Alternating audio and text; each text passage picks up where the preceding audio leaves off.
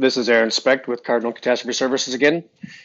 On this podcast episode, I would like to talk about something that we call the long con of the risk industry.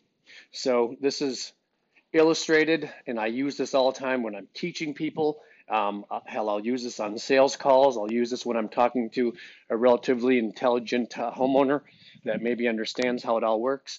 But I'll I'll say this and this is called the long con of the risk industry. So, what the long con of the risk industry is, is this when there is large hail, large damaging hail, when there's large damaging hail, what the insurance companies will do is they will flood, they'll inundate the zip codes with a ton of adjusters. If we remember our adjuster, uh, if you remember the kinds of adjusters that we have, um, from maybe one of our previous episodes when we go through adjusters.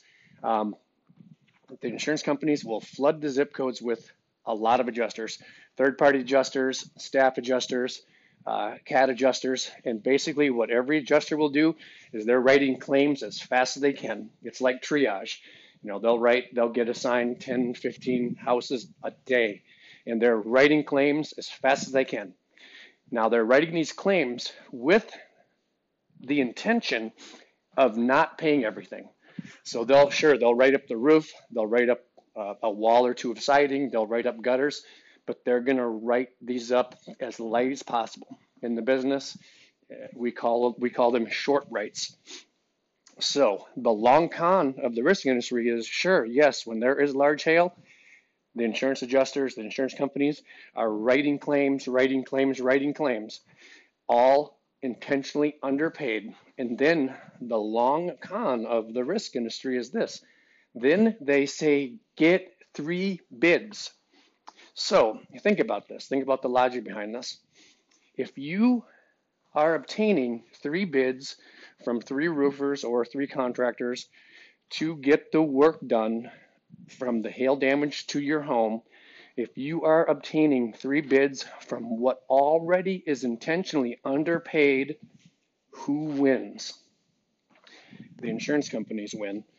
So when you get into this with your homeowners and say, listen, at Cardinal Catastrophe Services, at, at any of our CAT server locations, our job is to go through your claim and hold your insurance company accountable.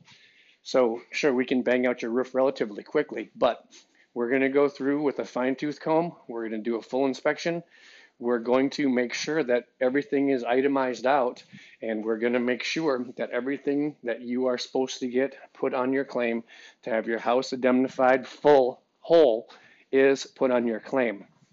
So with Cardinal, with Cardinal Catastrophe Services, your a lot of our claims aren't going to happen very fast.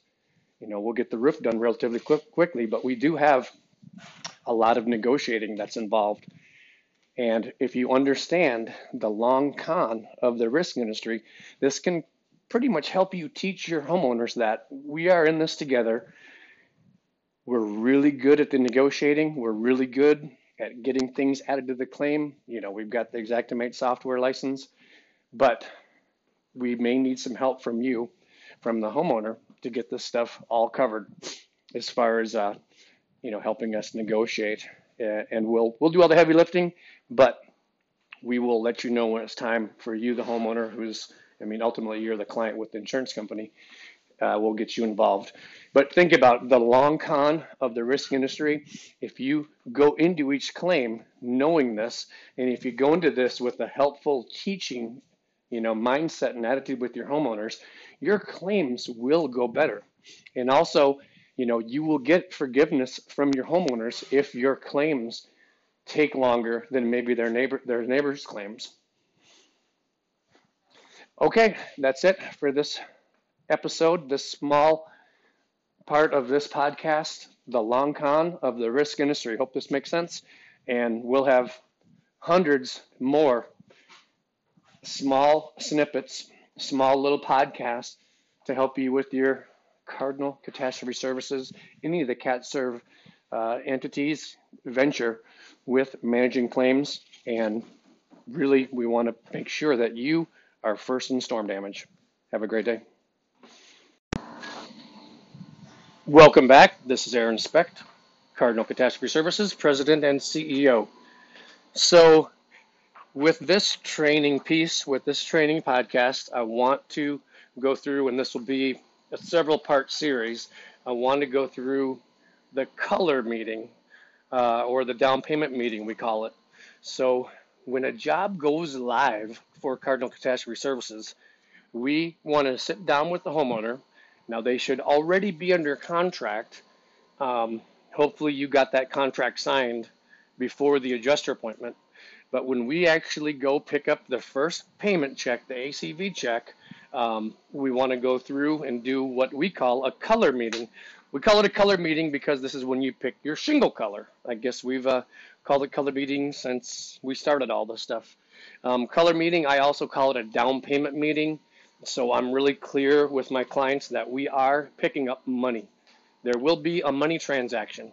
So what we want to do is you want to make sure that uh, the insurance company the insurance company has sent the ACV payment.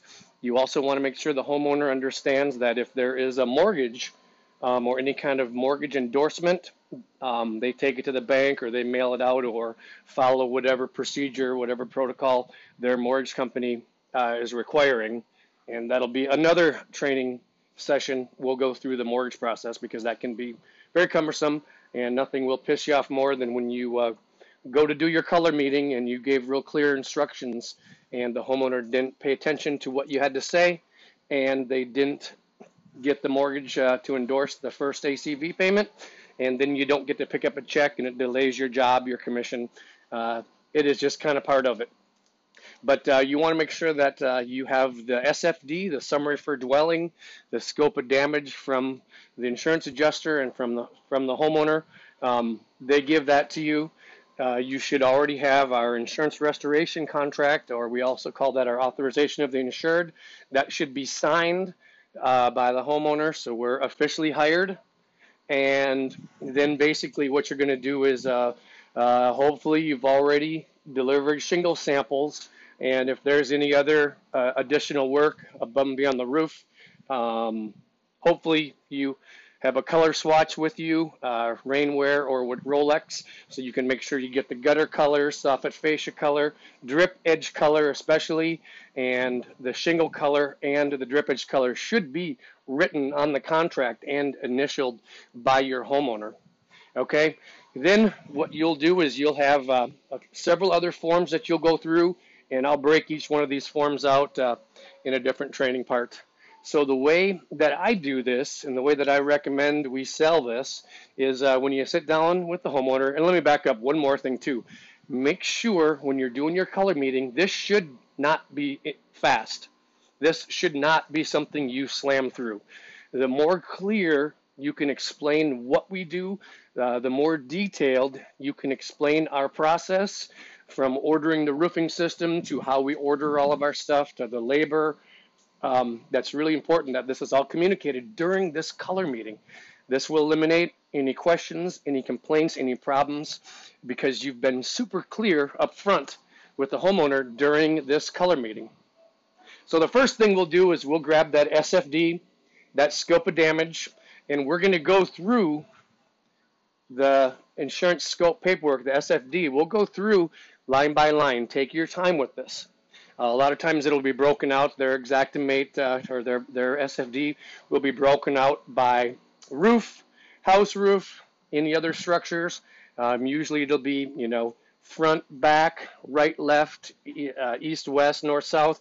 Uh, all the elevations generally will be broken out. Now there's not a standard procedure for this. Every adjuster kind of writes their SFDs, their insurance scope paperwork, every adjuster writes the insurance paperwork and it's kind of a fingerprint by reading it's kind of a fingerprint.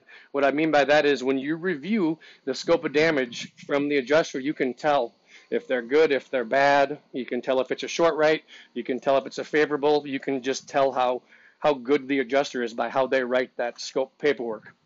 So i want to go through and you know most homeowners may have had a look at it. Some of them some of your homeowners will, you know, have that uh, everything written down and they'll have, you know, figures and they'll kind of have everything money wise already in their head. Most of them won't. So when you're reviewing the SFD with the homeowner, you know, you want to go through and explain, you know, this is covering all of our costs. This is covering, you know, this is all Xactimate pricing. So it's going to tell us what all this stuff costs. We're not making we're not making up the figures. The insurance company says the roof is 10 grand, then that's what the roof costs. Um, a lot of times I'll go through and and uh, I'll go through line by line, or I'll go through, you know, if they've already rev- reviewed it and they're pretty clear as to what we're doing, if we're going line by line um, off the SFD, we'll just make sure they're aware of the work that we're doing, and you know, the basically the SFD ends up being our work order. We're working right off that. Now, if you are going to do a change order, I would advise you to do that, do that at a different time. That's how I do it. I will go through and, and uh, review the scope. I will review the contract. If they have any questions about the contract, um, then I will do the pre-install disclaimer. Then I will do the pre-install financial disclosure um, then I will do the receipt of funds, or at that time I'll do the change order. I like to really, it's really important, and we have this documentation uh, done for a purpose. Um, I really advise you to make sure, especially you go through your financial disclosure form, go through that before you do the change order. Because what that'll do is that'll clearly spell out that they have to pay their deductible, that uh, you know, the first check, the second check, how the depreciation holdback works, all that's all explained right there. So when you get the homeowners that are trying to do a money grab, you can kind of kill that right then and there. So um, the insurance restoration contract, you know, some homeowners are going to want to go through all the lines on the back. Some of the homeowners are going to want to go through all this and, and really want to know what they're under contract for. So the message with the insurance uh, restoration contract or the authorization of the insured. A couple things about this that you need to know. And uh, I would say if you're selling for Cardinal, if you're a project manager for any of the CAT serve, you better know this contract. You know, this contract is a legal binding. It's what's called a legal binding intent to repair agreement. Um, it also is a contingency contract. So what that means is it's an it's an intent to work contract, meaning that we intend to do all the line items that is listed on the insurance SFD. So that's an intent to do the work. So the intent to repair agreement more often than not will be sent into the insurance company with some other paperwork to get the depreciation holdback money released. And then it's a contingency contract because it says that in the unlikely event that the insurance claim is denied, this contract is null and void. So the cool thing is we're very upfront, we're very transparent about this. We are hired to get your roof and everything else approved by insur your insurance company. Should they deny the claim, we're not responsible. The homeowner can cancel the contract, and we're not responsible for doing the repair. As a company, we don't like we don't do partials, we don't do repairs. So it's important to know this part of the insurance contract. Another big piece of the contract is uh, I would get really comfortable and get really, you should memorize this, I think. You should know that uh, the contract says the insured agrees. The insured and the insured insurance carrier agree. Let's see, the replacement cost value, the insured and the insured's insurance carrier. Ah, shit. I'm going to have to pause this and start over. Um, the insured agrees that Cardinal Catastrophe Services will be paid the replacement cost value, the RCV, the replacement cost value that the insured and the insured's insurance carrier deem necessary for the work described within the claim herein. Some kind of legalese like that. So basically, I'll have to come back and edit that, but basically, what this is saying is we are under contract for the replacement cost value. So that's the big number on the insurance scope paperwork. So what the RCV means is the first check, the ACV check, the depreciation holdback payment, the out-of-pocket deductible, and any supp supplements, any supplements, any code upgrades, anything else added to the claim. So the nuts and bolts of this contract are saying that Cardinal is paid all the insurance money and the deductible. So this is really clear in here that their out-of-pocket deductible comes to Cardinal. Um, some other things on the back, just to you know, you should know, you know that um, we don't warranty any. We we won't warranty certain things like uh, ice damming, uh, skylights, wind-driven rain. There's some weather anomalies that we no roofing company will will warranty.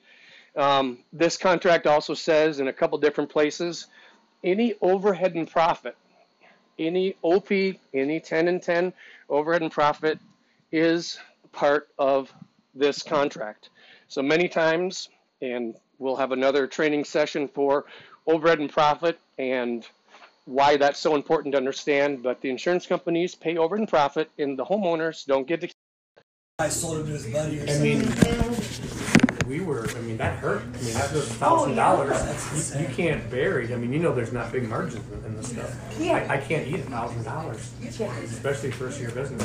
No, not any year of business. It doesn't matter what year Yeah. it is. It's just not Very- fair for you to have to very eat true. a thousand dollars because somebody's unfaithful and truthful. So this is something, you may take this back to Servpro Mm-hmm. and uh, use this. This is something we call a pre-install financial discussion. Because I'm sure when you do insurance claims, how many times do people think that their deductible is their premium they pay?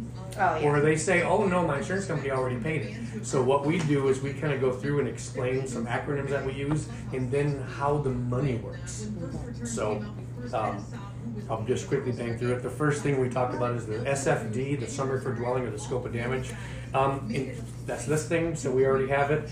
Um, there's a good chance with travelers when we put in for the ice and water shield and the um, uh, permit, they may kick out a new scope of damage. So if they do, send it to us so we can update our records. Um, that'll help us so we're actually invoicing for the correct replacement cost value number. Um, Next thing is ACV, so in the business, that's your actual cash value payment, or the first check in the business. So, um, that's what we'll pick up today if it's ready. Um, the next thing is the replacement cost value. So the replacement cost is all the insurance proceeds plus your out-of-pocket deductible plus any supplements.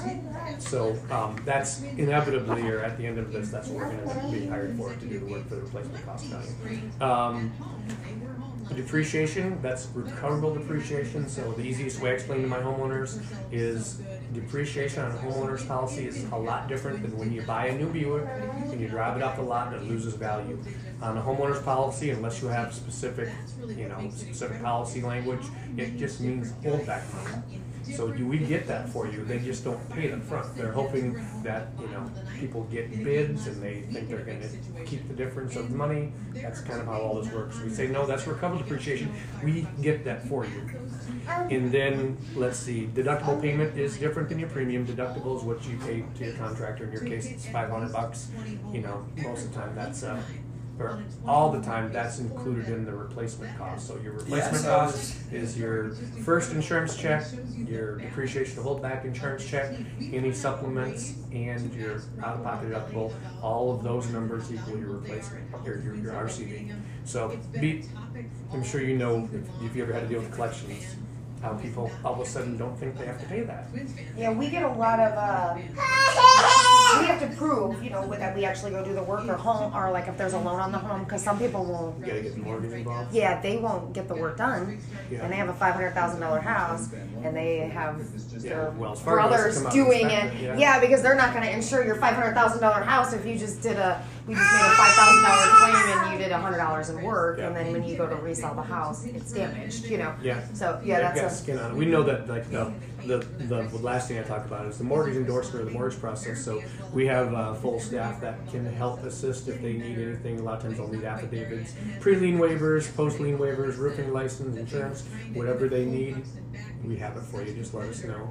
Um, a lot of times that roofers and contractors hate insurance claims because it pays super slow. You know, they pay crazy slow. I mean, if you deal with insurance, you know, slow they'll pay. Yeah, thirty to fifty days. It just depends. Yeah, and you know, we know the mortgage, mortgage company wants escrow the stuff, release it in thirds, and charge you. Now they're charging for the inspection. We actually start charging that inspection back to the insurance company, and they're paying it. We do free inspection. But you know how the mortgage company Yeah. will send somebody out Mhm. They to, charge, to, to yeah. verify the work. Well, that's supposed to go against our CV. We're going, no, no, no. Why is that our cost? That's part of the claim. Yeah. So if there's a cost associated to this, this wouldn't have happened for the loss, right? So we charge that to the insurance company now. Hmm, that's good, Yeah. I mean, it's if it was a company size Servpro, think about how many millions of dollars that would be if it's thirty bucks a pop times Mm-hmm. however ma- many millions of claims you do. And then let's see, deductible payment, uh, supplemental invoices, uh, additional payments. We will have uh, permit and um, ice and water added to the back end of this depreciation. So we know we're going to get. Uh, Know your food, silly monkey. He doesn't like the potatoes. like, I- hey, no, it's he's out of no, he's out of 15, meat. We'll probably Okay, I end won't up give being you a couple anymore. hundred bucks on I'll the back end. I don't know how much ice and water, probably could be up to five hundred coming on the back end. Okay. So well, that will just be added to this. We'll get all that released for you and call it a day. Ooh, what's, Esther, this wasn't hard, was None this uh, it? Chad, Chad, Chad. Hawkins. This guy. Is he staff adjuster? Uh, he had a lot of guy out. He had a rough I day know. today. Yeah, he he fell through that someone's roof at the house before our house. Yeah. Like went through it. He was like, uh. Not doing something. Yeah, that guy. Uh, you could tell it worked out having it late in the day because you could tell he was just like. I'm done. By the time he got here, he was like, he was getting out of here in like. He 10 didn't even minutes. get on the He's roof. He was like, he's not "Man, I'm having it." There's a methodology to this. I always Yeah. say whenever possible, I want the last thing of the Okay, day. are you Yeah. done? Because Are you all conversely, you done? get the opposite. You get you get Okay. most of these guys like to get after it. So Uh-huh. you get the first adjustment of the day, and they're, they're hungover. Sure. And then they just got Hungover or hungry, unless you bring them donuts. So we always want, you know, we always want the latest appointment, and a lot of times we'll want to see who the adjuster is. We'll look it up in our system to see if anybody has a relationship with them. In this case, we knew there was a ladder assist coming, so Herbie Hancock there, and then. Um,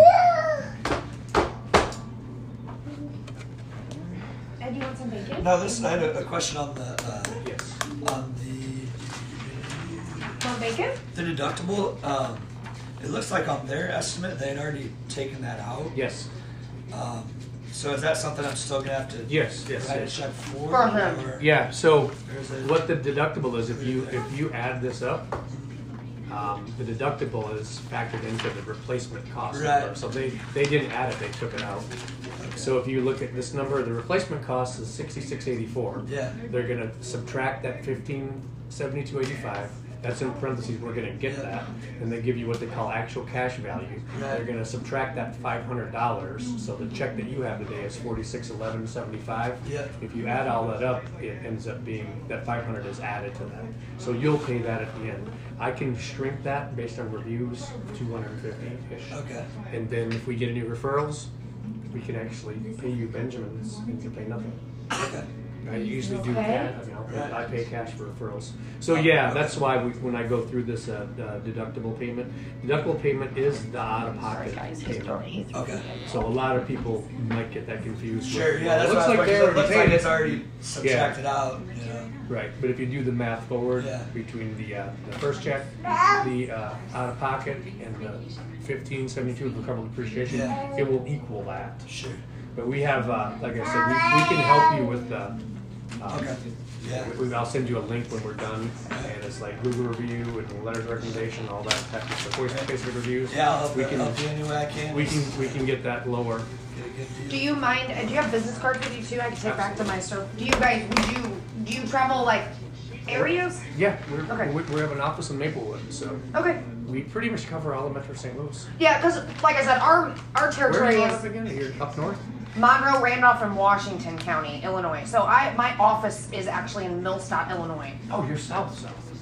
Yeah. So we have a lot of like farm rural co- places. Yeah, actually. And the issue we run into is nobody wants to go that far. Contractors Yeah, don't want to go that do. far. Roofers don't want to go My that far. um, uh, uh, Ben, one of our project managers that just passed his Haag certific- residential roofing certification, he is from uh, um, what's what's north of Millstadt? Columbia or Waterloo. Um, dang it. Belleville, No, he's, maybe. he's more toward um, east of Belleville. God dang it, where's my phone? Let me see. if I'm drawing a blank here, but we've got Ben. He lives. He lives down there, so he services Yeah, a lot that's of the good south. though. That's a good thing to know because, like I said, we run into that all the time where somebody needs something and I can't get a contractor out there. Yeah, all the time. Nobody wants to go. Like we, our driving radius is about two hours. We'll, we'll go as far as two hours. Why am I so work. brain dead? Mascoutah. Mascoutah? Okay. Yep, that's where he's office out of. So I told him if he sell if he generates a business, we'd put a, we'd put a satellite office in his garage if he wanted. Yeah. Eddie. Anyway, you yelling. He's eating bacon right now. Okay. Now, um, do you, do you have that check? Yeah. The down payment Yeah. check? Okay. Um, what was your estimate as far as how much you think it's gonna Oh, cost? You pretty much just go right off. we what go the right up. insurance- We go right up. And then, like he said, he's gonna request that. Yeah. Fi- what did you call it? Yep. Fire and ice. you said? Oh, the ice and water. Ice and water. Sorry. Yeah, yeah. And the way then we built the business is the contract's written to do the work as the insurance pays, and Right. if we can add anything more, Yeah. we will. Gotcha. But then Okay. you submit that to the insurance And then- company? What we do No. is we, we send in um, our contract, which it's, it's a two part contract. It's a contingency contract, uh, and then it's a legal binding intent to repair agreement. So we'll send that in with whatever we have in the system that they require, and we'll get that pay. We'll get that second check. Usually, we'll get that second check sent to you before or while the roof's going on. We try to get that get we try to get that moving pretty quick. Okay. So Because that's what I was questioning. I didn't know if The- that's the what second check for the uh, appreciation. Okay. so comes- yeah, we'll get that. And is that something that? Uh, That goes to him then too. yeah. Plus the That's- That's my question. Yeah. Yeah, so if we look at um, the way we design this, and I'm sure you, you guys do a similar contract where it's a replacement cost contract? Uh, because we actually get paid directly from the insurance company, not the customer. Like, we, when we submit a claim in, the checks are made to Servpro of Monroe and the customer. So We have that in ours too, the assignment of benefits in here. So it's a newer thing in the, re- this side of the business, so we don't have, like our Nashville office gets all those checks, we're listed as a payee as well. Mm-hmm. To four six one one seventy five. Yep, four six one one seven five. But the way we wrote this, it says the insured agrees that Cardinal Catastrophe Services will be paid the replacement cost value that the insured and the insured's insurance carrier agree upon for the work necessitated by the claim herein, including supplemental invoices, deductible overhead and profit. So we know that at minimum, we, we, we know, especially with this one, this is a pretty straightforward Forward. bang bang, it's a roof and we're going with the downspout. And because we carry the same estimating software called Xactimate, if this was wrong, or let's say they short shingles, I'm gonna, you know, I'm gonna, Still submit I'm gonna send in, you know, I look kind of familiar, I'm gonna send in, since we have the same software, we're not disputing prices. That's good. So Yeah, we're- because Xactimate across the board's pricing. Maybe that's Yep. it. Cardinal Cardinal Catastrophe Catastrophe Services, Services. yep. You can, Cardinal Cat works just for that too. Yeah, that's that's good. We like Xactimate. One, the prices are a little bit higher, which Yeah. gets you a little more money. What I tell a a new person is if you can't make it work with Xactimate pricing, we're doing something wrong. Wrong. Yeah. But then we have noticed, um, in the Metro East especially, Okay. painting in windows, they've uh, kind of started to gouge. So like all the window companies are twenty percent higher than Exa- than Xactimate. Really? So- Yeah. So that causes a pain for That's us. good. I was just thinking about getting some, uh, getting that estimate for the windows on the garage at Drew's place. Yeah. And then when I researched it, I was like, you know what, forget it. Now her stepdad's just helping me do it. We're just doing it ourselves because Yeah, and actually, it would have been, crazy. it, the cost would have been more. It's just better just to do it myself, yeah. Would have been worth it. And so you do get the permit from the city of Edwardsville. I know they're extremely. Yep. We're, we have we have a bunch Yeah, of we're blanks in our historical office. so. Yeah, this side of the road is the historical district too. Since we will have to get a permit that will go through historic, but we're not changing anything. so That's what they said. As long as you're not changing it. Don told me this actually in the backyard yesterday. Shouldn't be a problem. He's one of the head members. Only this side of the street is in the historical district. Yeah, like our, you know, where Cardinal Cat is, two fourteen Hillsborough, we've got a section of our office is in historic. And I'm, I'm trying to cut it a dormer, and we actually are gonna have to sue the city of Edwardsville to get this thing to fly, because we have somebody with the power trip that works, that's on the historical board, isn't budgeting. No, my guess Don's is- a head, one of the head people in the Is he historical really? board. Talk to Yeah. Don. Cause it's, it's, Don might be a, able it's a to- contractor that's pushing, it's a contractor that's, that's one of the heavy hitters in the. Well, that's what historical happened district. here. So Meyer property Don- owns this Don might be house. help Yeah, out because he that. actually told Okay. me Yeah. uh, Meyer property owns this built house right here, and they had renters, and their sump pump was draining into our basement, and I had water damage like four times. So I called them and asked them to fix the sump pump drain.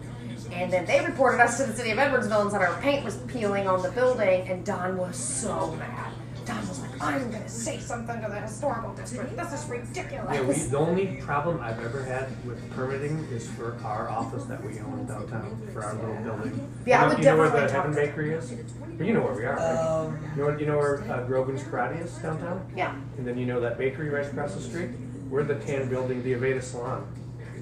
We own that. okay. Yeah. Yeah, because I go, Eddie and I go to that Momentum Health and Fitness right down there. Okay. Um, it's like a women's, they have like, they do all kinds of stuff for like pregnant women and babies and moms. Yeah, and they're yeah. on Hillsboro.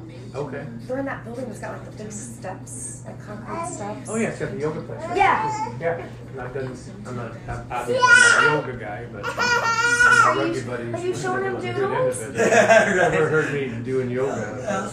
Well, the football players, you do the. We did yoga. Eddie and I did yoga once, but we're both too loud for yoga. It lasted about 10 minutes and we were good. Are you showing him Mr. Doodles? Look, show him. Show him Mr. Doodles. It's a guinea pig, actually. He's a giant guinea pig, So this will turn into a working receipt. I'll leave this with you, but we'll probably add a couple payments or two on this. Um, He's like giant compared to most guinea pigs, but I think it's all hair. Ah. He's pretty fantastic. Isn't he? Oh, Okay. We'll get all this loaded in the system, oh, put the roof order in, and let's see, we'll get the permit. Oh, we'll put the supplement in for ice and water. Pretty, I don't want to say oh. easy, but it's one of the easier ones to do this. Anyway, That's what I said. I said we have a pretty pretty busy with all simple.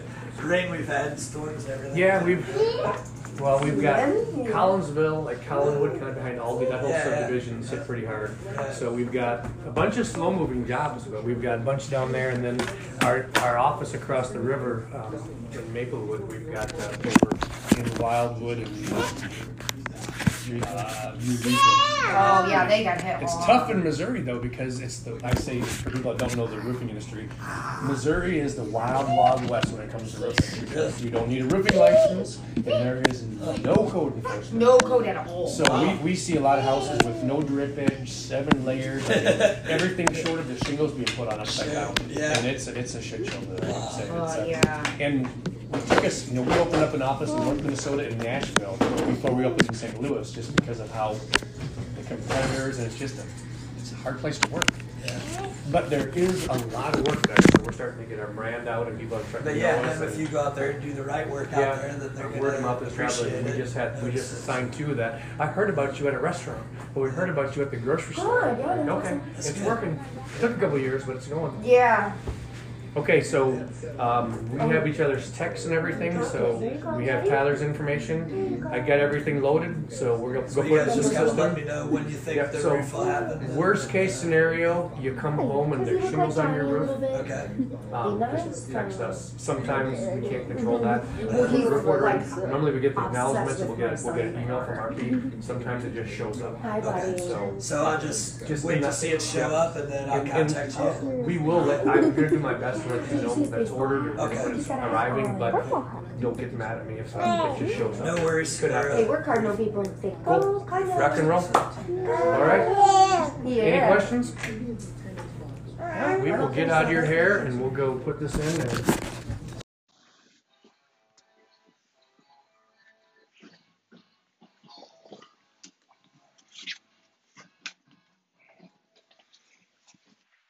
Good day. Welcome to Cardinal Catastrophe Services. This is Aaron Specht giving you another podcast, another Cardinal cast training. This specific uh, podcast, I'm going to talk about um, one of the forms that we go through with the customer when we are turning a new job into production. So, the form I'm going to talk about is called the pre install disclosure and precautionary statement. So as this is one of the steps of your color meeting. So as you are turning jobs into production live, you're going to sit down uh, with your customer, with your homeowner, and you're going to do what we call a color meeting. So, the color meeting is one of the most important parts of our business in terms of communicating everything and setting expectations and really setting the control level of how the job is going to run, you know, expectations and how everything works. So, one of the most important forms is called the pre install disclosure precautionary statement. So it has uh, several items that you'll go through with the customer, and then you'll initial it and have the customer sign the end of it. So the very and what you want this to do is you want to go through each one in your own in your own language in your own style, and then just kind of talk about how it applies to how you're managing the job. So the first thing we talk about is access. So what we say is our crews do not use roll off dumpsters unless there's a special requirement, multiple layer roofs or something like that. But you want to say that uh, we do use our own rubber tired recycling trailers. So we have access listed. So um, as we get closer to putting your roof on, you know, we're going to want to back that dump trailer as close as we can to your house. And we don't want to block any cars in. This is also important to know, too, that um, we will rooftop deliver your shingles to your house. So, in the event that you have a super fancy driveway, or if you know your driveway won't withstand the weight of a boom truck, we need to know that right now. In other words, we're not in the business of crushing driveways and, and, and building new drive or putting a new driveway down for you. So it's not very common, but it's something that you need to make sure with the precautionary statement with access that we don't wreck your driveway. So, um, if their driveway won't hold the weight, you're going to have to make a note of that. And then you, basically, what will happen is you'll push pause on the job. You'll have to work with supplementing and getting what's called the ground drop paid for by the insurance company. Now, if the homeowner isn't sure and you want to err on the side of being, you know, super smart, don't drive on the driveway with the boom truck. Have it be a ground drop and spend the time working with getting this added as a supplemental invoice. So the other thing you want to talk about, the next item is um, weather. So we do say we are at the mercy of Mother Nature. Um, if there is a 30% chance of precipitation or greater, we will cancel all roofing that day. And the line that I always use, whether it makes sense or not, I don't know, but the line I always use is uh, think of our roofing system as an assembly line. Every time you shut it off and turn it back on, it takes longer to get moving.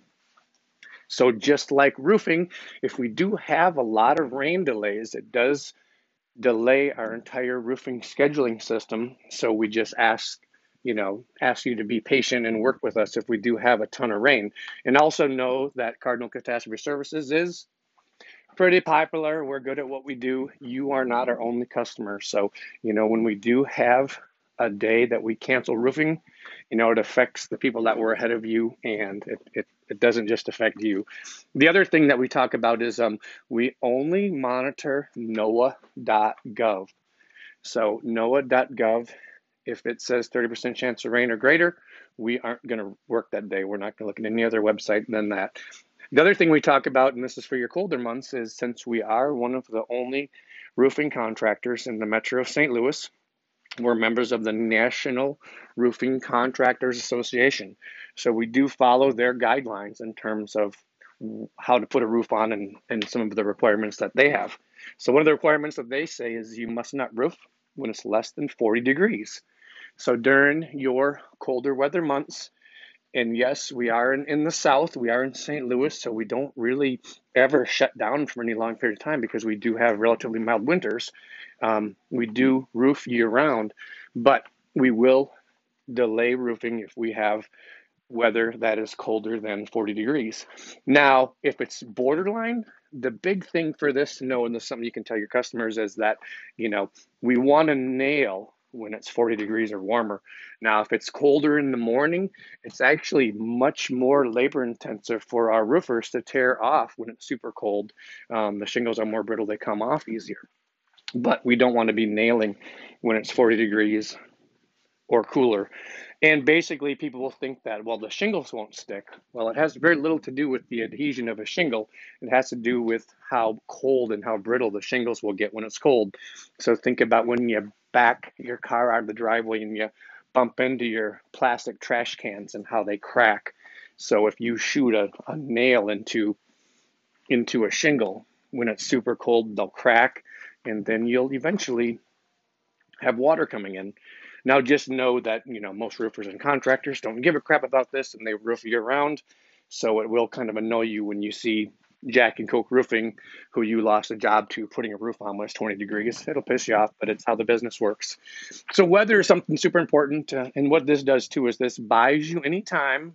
Uh, just in the event that we do run in, into any kind of uh, roofing delays, you know, I I don't like to give dates out. And the other thing during this during this time is when I will explain to the customers how our roofing scheduling system works. So I'll say now this is how this works. Is that from the time we take your job and plug it all into production, we're to order we're to put the roofing order into your system. The roofing order is based off of what your insurance company is paying for. So here's where we lose some control we're going to put the roofing order in the system. It'll be emailed to the next supplier available. So, unlike a lot of roofers and contractors, we're not lined up with only one supplier. We do buy from many roofing supply houses, and we really can't control when we order the roofing system if it's going to deliver today, tomorrow, or in two weeks. Some do a really good job of giving us email acknowledgments, and some don't. So, you tell your customers that uh, you know, we don't like to give dates until the roofing system is delivered. So once we order the roofing system, once it's arriving rooftop, then we have a an, an access point that will plug in our system called loaded, and then we will at that point we know the roofing system is parked at your house. It's sitting rooftop. Then we will schedule one of our roofing crews. One of the biggest mistakes roofers make is they don't order the roof or they don't have acknowledgement that the roofing system is delivered to the house. And they send the roofers out and they tear off the roof. And the shingles are not there and they're not coming. And then what happens is uh, then it rains and you have a major leak. So one of our one of our rules is we don't want to order, we don't want to schedule our labor unless we have confirmation that the roofing system's sitting rooftop. We call that loaded. So that's very important. This also will help buy you time just in the event that uh, you do have some kind of catastrophe and you do need to, you know, delay when the roof's going to go on. And just know that this is when you can say, you know, general lead times in this industry are about six weeks from the time that we take the down payment. You know, depending on how busy we are, Cardinal, we're two, three weeks out mainly all the time. So you want to make sure that uh, it's not a race to get the job installed um, to make sure the check clears and everything. You you really just want to make sure that you're giving yourself plenty of time. You know, the last thing you want to do is say, "We'll get this thing. We're going to get this put on Tuesday," and don't give yourself enough time to get everything processed. And you know, the shingle shingle companies will delay. Okay, the next one's work area noise. This is where you say this is a construction site. This is a job site. It is going to be loud. We are going to be beating and banging. So we just ask that you work with us. If you have any kids, pets, neighbor kids, you know, you want to make sure that they're not running around the job site. It's going to be a big mess. There will be sh- there'll be shingles everywhere.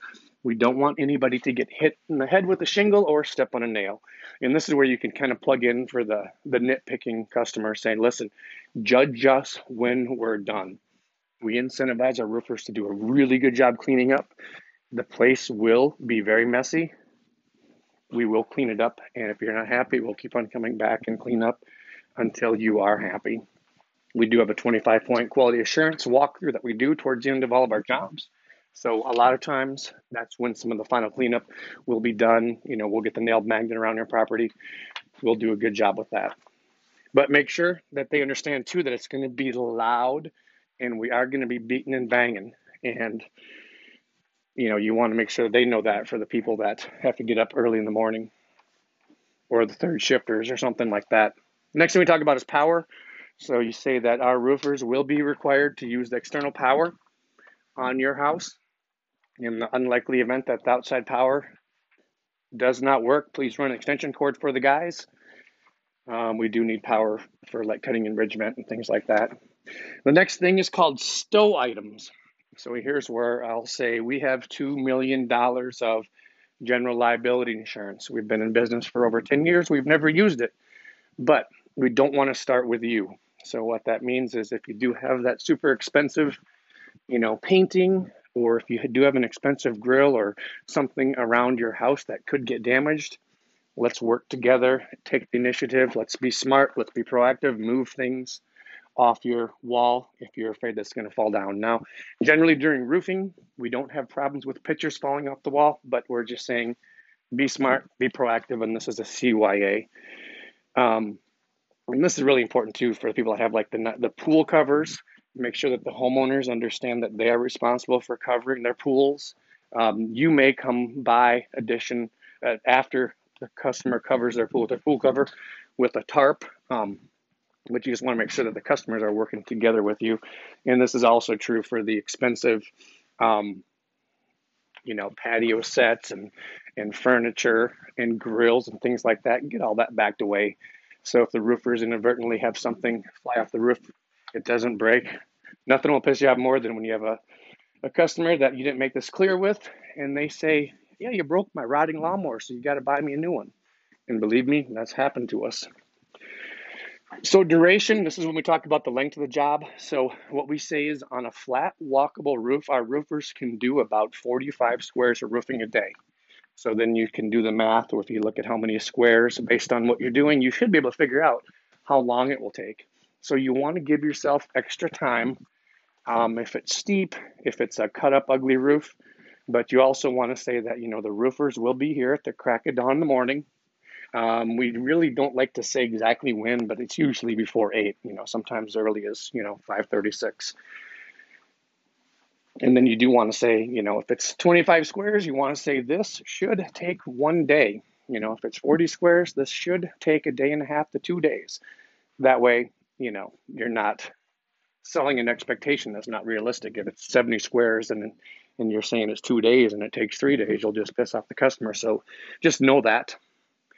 Um, ventilation, it's important to know since you're in roofing sales how ridge vent works and you know some of the mathematical equations for figuring out attic space and what you need for proper ventilation so you can put a warranty on the roof. Um, work with your mentoring project manager if you're not sure about that or even ask me. Um, I know we like to, if you're going to cut in ridge vent, um, a lot of times I'll just take the turtle vent money and move some metals and change order it out so I can afford to put it on there. There is a cost associated to it.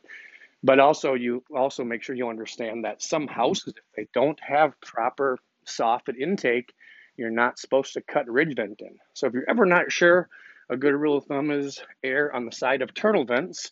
So cut in turtle vents and always cut in more than you probably think.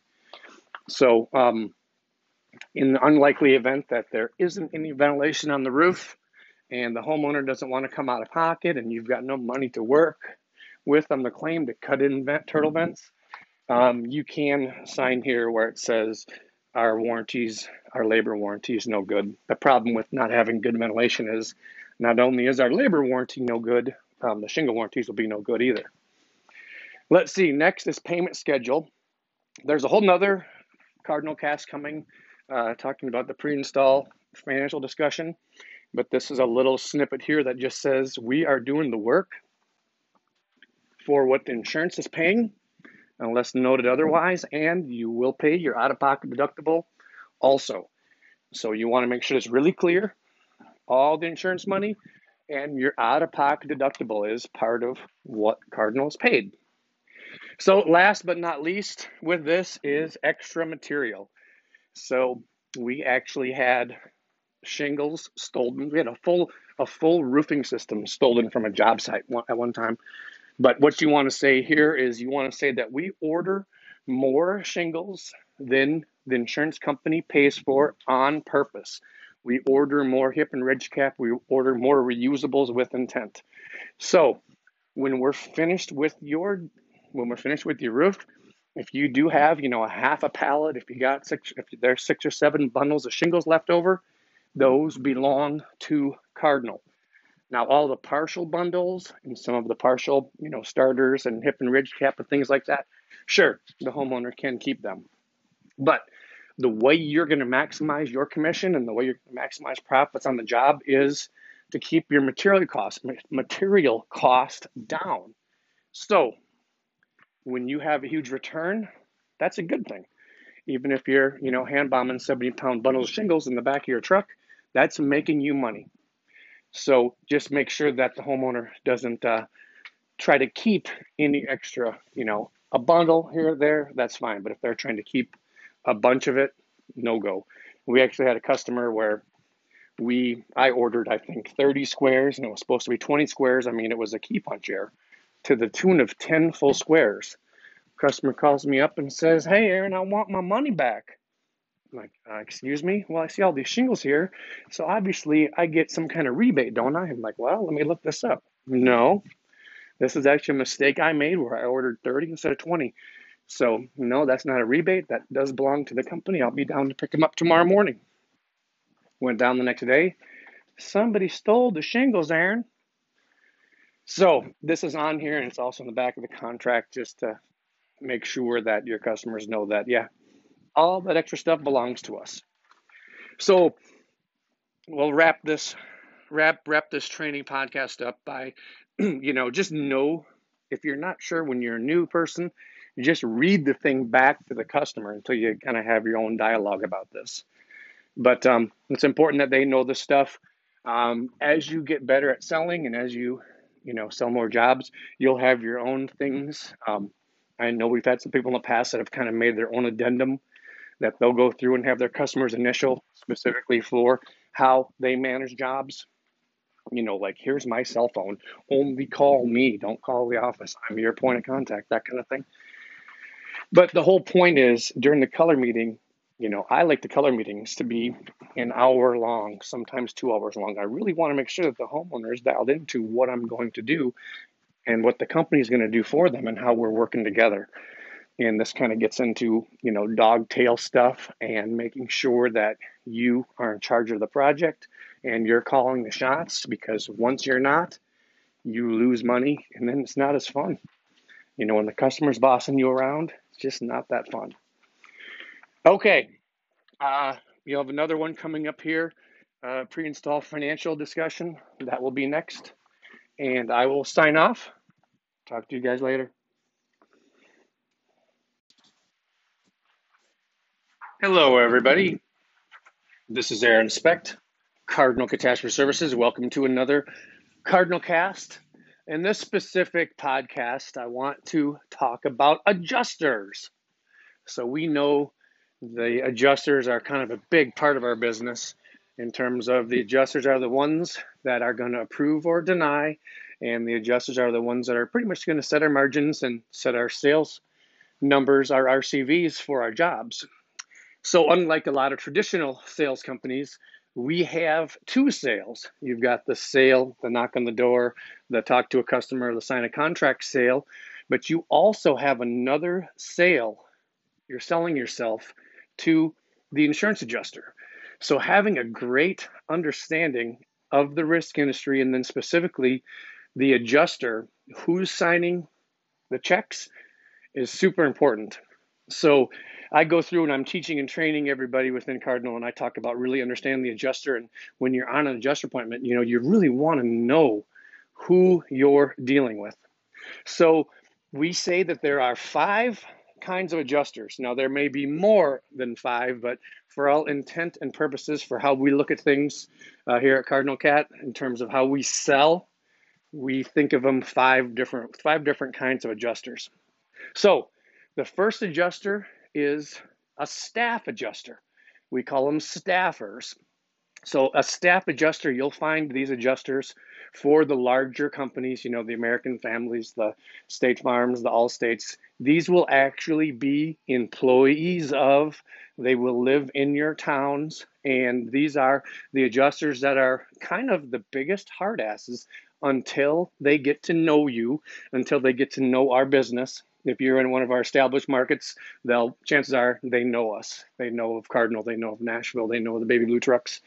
But the staff adjuster, they're by the book. These are the ones that you want to make sure that you don't piss off. You want to make sure you're not turning in bullshit claims, or you want to make sure you're not turning in claims that don't have legit, real damage with these adjusters. Because these staff adjusters, you're going to see them year in and year out. And just remember, you know, they work for the company, they are employees of the company. So some of these adjusters, you know, they're they're kind of really hard asses, and uh, some of them you're going to find, especially with uh, certain carriers, you know, they they treat the claims as if it's their money, and they can be pretty stingy. The point is, we know that we're better than any other company, specifically any other roofing company, any other contractor, in any of our locations. And our company is built to only do insurance claims. So by the time the staff adjuster gets to know you, gets to know of us, um, they're going to like us. So the cool thing about the, the staff adjuster is once you've made that relationship, once you've developed your relationship with Welcome. This is Aaron Specht, recording another Cardinal Cast, another podcast training. Uh, this is uh, an addendum onto the last, uh, and then for Sue, I recorded and it cut off, I think, at three minutes. So I think I'm right in the middle of staff adjusters. So let me move ahead to third party adjusters. And then if I have to uh, come back and edit and record, we certainly can. So the next kind of adjuster is a third party adjuster.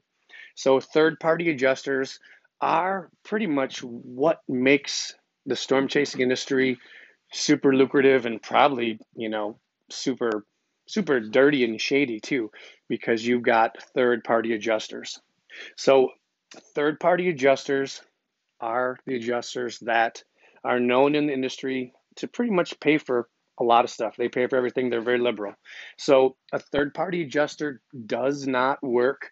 They're not an employee of the insurance companies. They're not an employee of State Farm. They're not an employee of Allstate. They work as an independent 1099 contractor, kind of like how we all are, for an independent um, consulting firm or a third party agency where they do claims they handle claims. So your third party adjusters you know they'll work for you know allcat CityCat crawford companies. I mean there's a million of them all over the nation.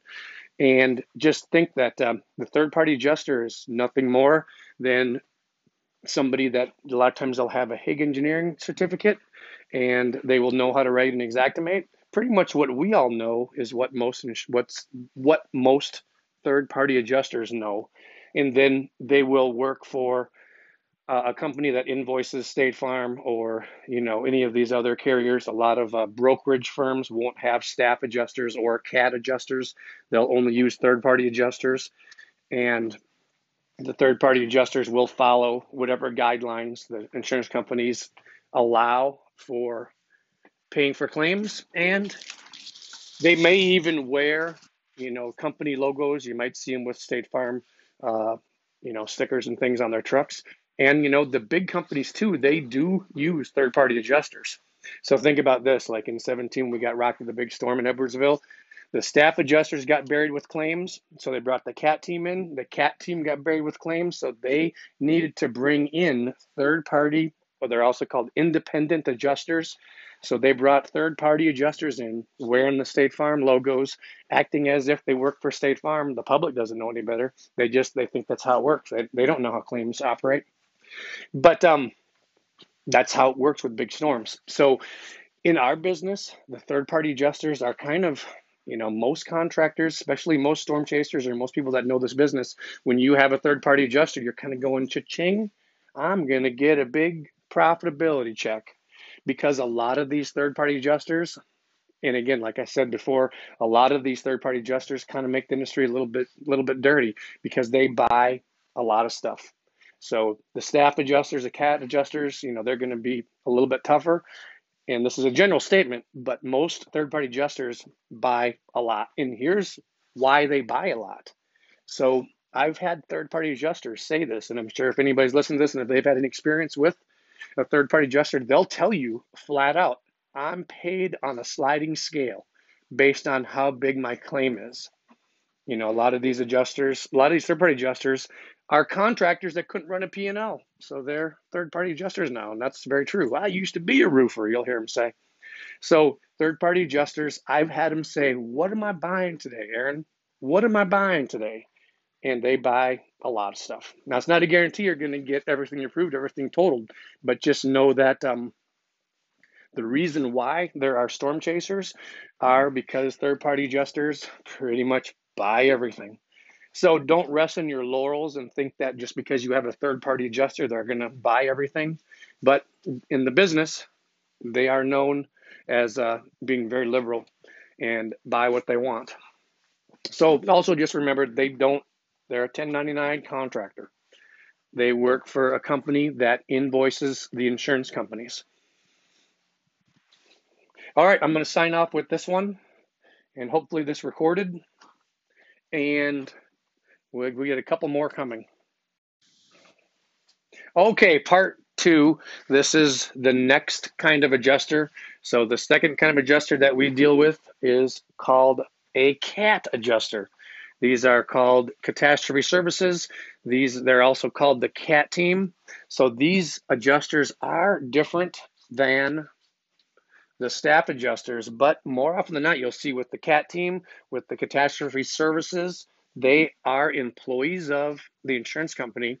And then what happens is when there's a large loss, they'll send the employees, they're road warriors pretty much, they'll send the employee cat adjuster, they'll send them, you know, to North Carolina for a storm, to Arkansas for a hailstorm. They'll send them there as triage, you know, for a month or two.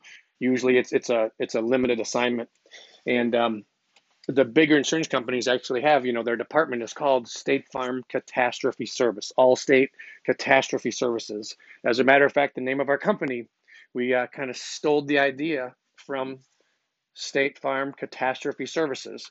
So we we did that because our company really is a, a, a niche where we only do claims. So we want the adjusters to know that we are here to be your friend. But so anyway, the CAT adjuster. Um, these adjusters are kind of by the book. They're not going to buy anything they're not supposed to buy. Um, the thing about the cat adjusters is, you know, they travel from storm to storm. They have seen it all. You're not gonna, you're not gonna show them something they haven't seen. And the other thing, in my experience, that we've seen with cat adjusters is a couple things. Number one, they hate storm chasers.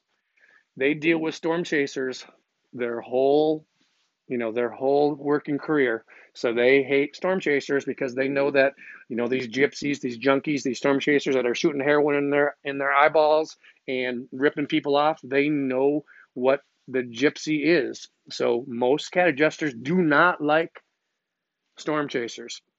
I've even seen them tell customers oh you have aspen? No don't use them. Nothing against aspen but that's the biggest company that that is a storm chaser. So generally speaking in my experience um, CAT adjusters, catastrophe team adjusters, do not like storm chasers. The other thing is to uh, to shade that point is they do like local contractors. They do like local roofers, local contractors. They know that the money stays in the community. So this is this is not bullshit. This is the truth. When I am going on adjuster appointments, you know, I do want to know who the adjuster is, and if I know that it's a cat adjuster, when I go introduce myself, I mean, of course, to make sure you're pulling up in a company truck, of course, um, rather than having my business card and saying, "Hey, my name's Aaron with Cardinal."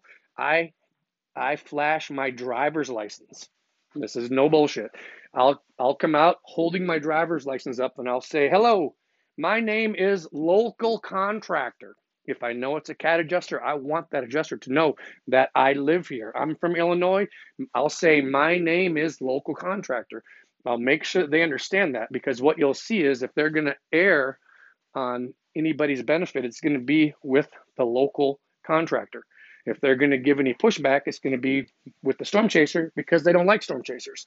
So then I'll give them my business card and I'll, I'll kind of explain you know, who we are, how we do things, and see how they want to handle this. Now, just know the CAT adjuster, they're probably not going to give you anything that you're not supposed to get, but also know the CAT adjuster more often than not has a quota.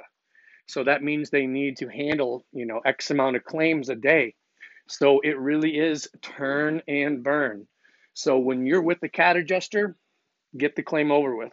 You know, don't spend two hours circling, you know, every ding on the downspout. Let him or her do their thing and get done. And just know this, and you, there's another podcast, I believe, that we talk about this. Know that, especially with the CAT adjuster, every claim is underpaid with intent. So you'll see these as some of the most sloppily written SFDs you've ever seen. I mean, you'll see, you know, 25 squares on, 27 squares off, one linear foot of drip edge where it's supposed to be, you know, 177 linear feet. You'll see fat finger mistakes constantly. So just know that many times too, when the CAT adjuster writes a claim, they're done with it. So usually within 30 days, it's kicked to somebody else within the insurance company in claims that's going to handle that claim. So all you're really looking to do is have them acknowledge roof or whatever damage and then just be done with it. No, you're probably going to have to fight, but know that they've got so many claims that uh, they need to get done that day that they're looking to triage. I mean, they're writing checks out. A lot of times your CAT team will have check writing capabilities. So when we're in a big loss, they're going to come and, you know, they're going to come with their big fancy truck and with their office and back with a printer and laptop, and they're gonna, you know, write their Xactimate right there, give the homeowner the SFD, and give them their ACV check right then and there. So a little trick of the trade is if you have them take a picture of the contract, if you want to, that is, you can have them pay in full the RCV less deductible. Um, and there's a certain strategy which I'm sure I'll get into in a future uh, Cardinal Cast talking about when you want to give the contract to the adjuster when they're writing checks and when you don't want to have depreciation held back and when you do. Um, so let's see. CAT adjusters, they've seen it all, turn and burn, they're in and out. Really make sure that they understand that you are local. Okay, let's go make some money. Another one coming. Okay, part four. Is this part four? Part four of insurance adjusters. So we went through the staff adjuster, we went through the CAT adjuster, we went through the third party adjuster. Now our last four and five adjusters are what we call the denial adjuster and the reconciliation adjuster. So this is how this business works. So most insurance companies give you a one year window from the date of loss to file a claim. That's not to get the work done, that's to file a claim based on that storm event or that event. So, what you'll usually see, and this can happen more towards winter months, is the last three months of that storm date, the, the carriers, the insurance companies, or insurance claims departments, they're trying to what they call cap the storm or they're trying to close the storm. So, the last three months, they want to slow how many open claims they have, and they also don't want to open up a bunch of brand new claims. So how it works in the business, and you know, this is our cardinal cat. This is our terminology for this. Like I'm sure if you talk to an adjuster and said, "Are you a denial adjuster? Are you a reconciliation adjuster?" They probably won't necessarily admit that they are aren't. But the way that it works in our experience is the last three months of an event they want to close the storm. So the insurance companies, from our experience, will send the denial adjuster out. So it might only be one or two of them, but the last three months of a storm, you're going to see the denial team come out, and these are they're real, really, you know, they're really good talkers. They're really, really smooth salespeople, and they are trained to not buy anything, and they're trained if the customer is giving give them any you know pushback, they're explained to they're explained to tell the homeowner why they're denying whatever they're denying. So, damage or not, the third or the denial adjuster is going to come out and they're going to deny everything. So, they do this with intent because, you know, usually only one out of 10 consumers, if they have a problem on a claim or if they are denied, they don't know what the hell they're supposed to do. They don't know what they're entitled for, entitled to be paid. So if the adjuster says no damage, this is all you get, they're going to take it verbatim. You know, it's kind of part of why we're in business because we know what's legit and what's not legit. So the denial team turns everything down and they are really good at explaining to the homeowner why it's not considered storm damage. I mean, I've had adjusters say critter. Yeah, this is this is a, a squirrel on angel dust. That, that's not hail damage. I mean, they'll say anything to get the claim turned down, and it's because you know you've got that one percent that's gonna that's gonna argue. So you've got the denial team. They go around closing the storm out. They turn down everything. And then in our experience, what happens is that when you have all these claims denied, most of them wrongfully denied, you're going to have that 1% of people that are going to say bullshit. You're going to have the consumer that's going to say, nope, bullshit. And they're going to fight. They're going to go to their agent. They're going to fight. And then what happens is it, it triggers a readjust with a reconciliation adjuster who's going to come out and do what they should have done in the first place and pay for everything. Your reconciliation team, usually these adjusters, and this is from, you know, my 15 years of doing this, uh, in my experience, the reconciliation adjuster is going to be a staff adjuster, like maybe a supervisor or a boss, and they're coming behind, and they usually they're usually bad mouthing whomever whomever uh, denied the claim. You know, it's kind of their shtick. Yeah, I don't know why they didn't buy this, but when the when the uh, reconciliation adjuster comes out, they're usually going to be very fair, maybe even real liberal if they know, you know, if they know Cardinal, if they know if they know the cat serve company is us. Usually. So before we got cut off, what I was saying was, you know, face to face. Sometimes you might have to eat crow. Sometimes you might have to humble yourself. Sometimes you might have to, you know, eat some humble pie, but go face to face, talk to your customers. Hey, you know what? We're not small. Some years we're huge. Things happen. It's construction. Okay? So the whole point is is that, you know, the old-fashioned way and the way that, you know, I like to do things and the way that I think is the most cost effective is just you want to talk to people. You want to look them in the eyes. So we've had people you know, unfortunately not work out within our system, within our our team. And sometimes it was because they got so afraid of some of the false promises. So another good rule when you're doing this business is, you know, under promise and over deliver. So if you don't know something, it's perfectly fine to say, you know what, I don't know that. And this goes from door knocking to being a newer PM to, you know, construction. You know what? That's a good looking question. That's a really good question. I think I know the answer, but I'm not 100% sure. So let me jot this down. I'm going to do a little research. I'm going to call Barb in accounting or whomever, and I'm going to get an answer to you. That's better than talking out of your rear end and giving some bad information. But the point is, and I know we're building some good systems within Freud. The point is also is just to make sure that you know you're talking to your clients. You don't want to leave a client sit you know, there's perfectly good ways to control some of the overcalling and some of the uh, the worry warts. But at the same time, you know, if you're not returning your calls, if you're not being a above average communicator, you will have complaints. And part of the problem is that snowballs. If you screw up a job, you can ask anybody that's had success and maybe a couple failures when they're selling.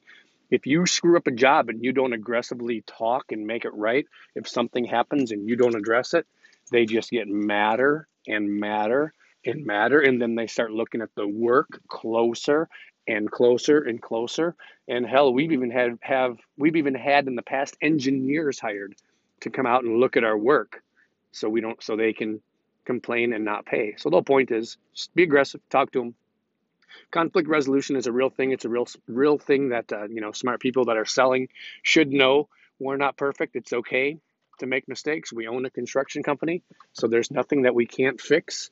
Um, but if you're really running this like a true business partner, you will aggressively talk to your customers, talk to your clients, let them know, you know, set expectations at the color meeting, handle questions, um, make sure you're doing your client touches, and then, you know, if there is a problem, by all means, handle it as fast as you can, face to face. Get people involved if you need to. We've got people that will help too, myself included.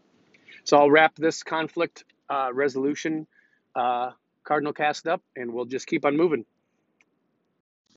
So we are finishing a part where staff adjusters broke off. So this is part two of staff adjusters, and um, the first part I'm talking about who the staff adjuster is. Now the second part of staff adjusters is you want them to like you. Okay, you want them to like the company. After some time, after doing your diligence, after telling the truth, after building really good roofing systems, eventually the staff adjusters will get to know you and know that you're you are you know legitimate and they will become a really huge ally as you're building your roofing empire as you're building your little powerhouse in our towns.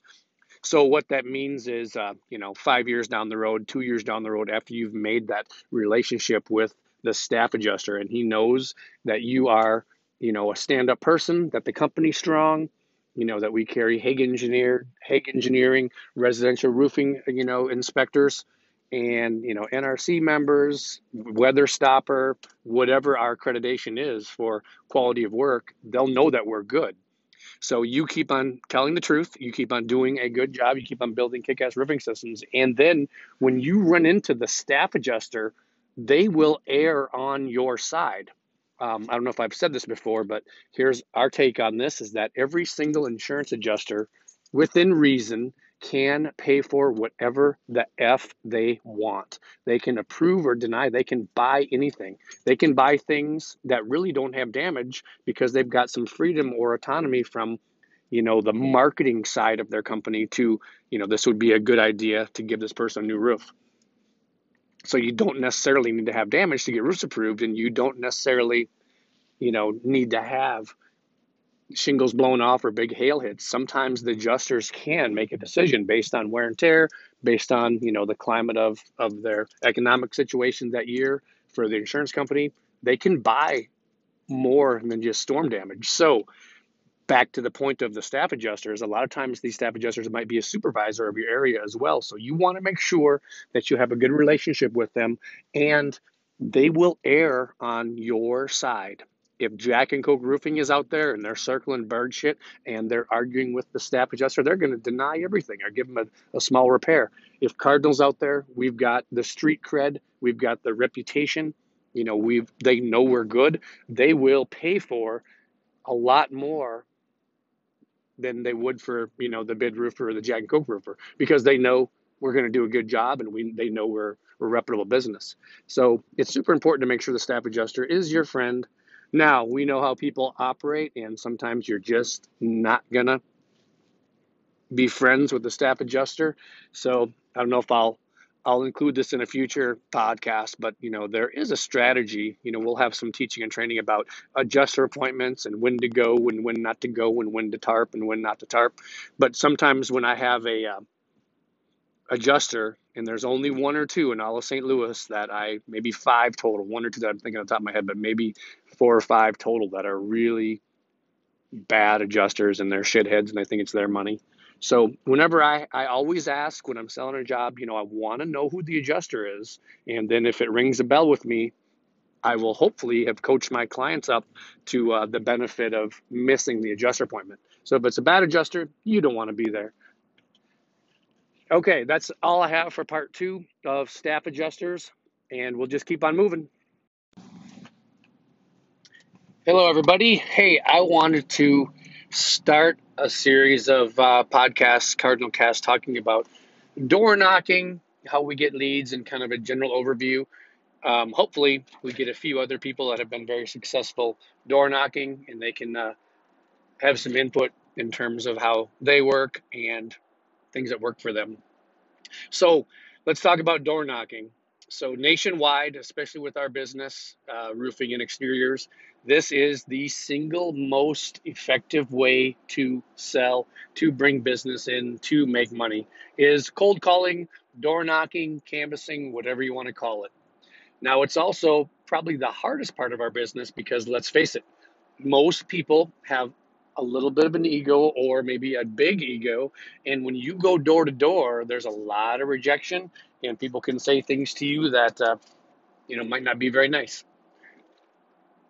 So door knocking kind of can be tough, but it's how we built the company. It's how we started all this in Denver back in the uh, 2006, 2007, 2008. It's how we built all this stuff. So one thing we found, and this is from from the the sales piece or from sales piece or from the um, project management piece is the one common denominator of people that don't work for us anymore. Unfortunately, are at one point in time they made a decision to not knock doors. And once you start, once you stop knocking doors, your roofing pipeline will eventually die. It might last a few years if you do a good job, but it might die. So I always uh, tell anybody, you know, I own the company. I don't need to knock doors. I still knock doors. I still find find that being helpful is super important. And when you are knocking on doors, when you take the service approach as if, you know, I can help you. Listen, I can help you. People will be receptive. So basically, you've got door to door to door to door canvassing, and this is uh, when you have a colossal storm, you know, a big hailstorm, maybe tornado, whatever. Um, me personally, I don't like to work the big giant storm because you'll have a lot of roofers there, but it is unnecessary evil. And what I mean by that is when there is fresh hail, you'll have 20, 30, 50 roofing companies. They'll come out of the woodwork. They'll come from Colorado, from Texas. You'll have storm chasers here. You'll have people from all over your major metro. You'll have a lot of people knocking on doors, and the public will get roofer fatigue. So I've always found it kind of sucks going door to door when you do have a storm, but if you're hungry, you will. And I would say, especially if you're if you're newer and you're trying to really build, go knock doors, have confidence, even if there are a lot of roofers there, just because we're better than they are and we're able to we're local we'll build be, we'll build better we'll build better roofing systems than any of these storm chasers and we're going to be here you know we've been here for 10 years we're going to be here for another 20 plus years so going door to door when there is a hailstorm, basically we'll have some kind of a, a, flyer, a handout, something. You're looking for a name, address, phone number, insurance company. Have you claimed or not? Has the adjuster been here? And all that relevant information is important. When you do have a big giant hailstorm, you really don't need to inspect the roof because you know that you've got hail everywhere. But at the same time, you know, it's good to know what kind of damage you're working with. And, you know, eventually, if you get enough roofs during a large hailstorm, you'll know. You'll know where the hail was bigger and where it was smaller. But basically, a um, bunch of different schools of thought. Um, usually, I'm kind of, when I'm door knocking, I'm kind of hitting get out. I'm pretty quick. I try to read the people. You know, I'm not sticking my foot in the door trying to give a presentation. I, I don't have can pitch you know, I'll basically I'll go there and I'll point to the company logo and I'll say, listen, I work for a local company. Sometimes I give my name, sometimes I don't. Sometimes I shake their hand, sometimes I don't. It's real really for me, it's more of a feel. But I'll be like, listen, you know, I'm local contractor. I work for a local company. You've probably seen our baby blue trucks around. So we would like to know if we can be of service to you, if we can inspect your roof, we can help you through the uh, insurance claim process. I can go through it in really good detail and explain to you why we're, we're considered the best in the business, or I can just leave you some information and come and talk to you on a different day. And that's how I leave it. And they either want what you have to offer or they don't. And if they do, if they do have questions, answer them. So, a lot of times you'll run into the, uh, well, let me get your information, let me get your card, let me get whatever. And I'll talk to my husband, I'll talk to my wife, and then we'll let you know. I call those checkbacks that's super important. You will lose that deal because the more aggressive roofer that's knocking on the door again and again and again, hounding them, will show that they want to earn the business. So for these people, make sure you're putting a ding somewhere. I know the system Freud is working on. I don't know if it's complete or not yet, but we are working on some door knocking agent reports. So when you talk to somebody, you'll have something that will remind you to go talk to them as soon, however you set it up. But it's super important when you do have the the interest, you go back the next day.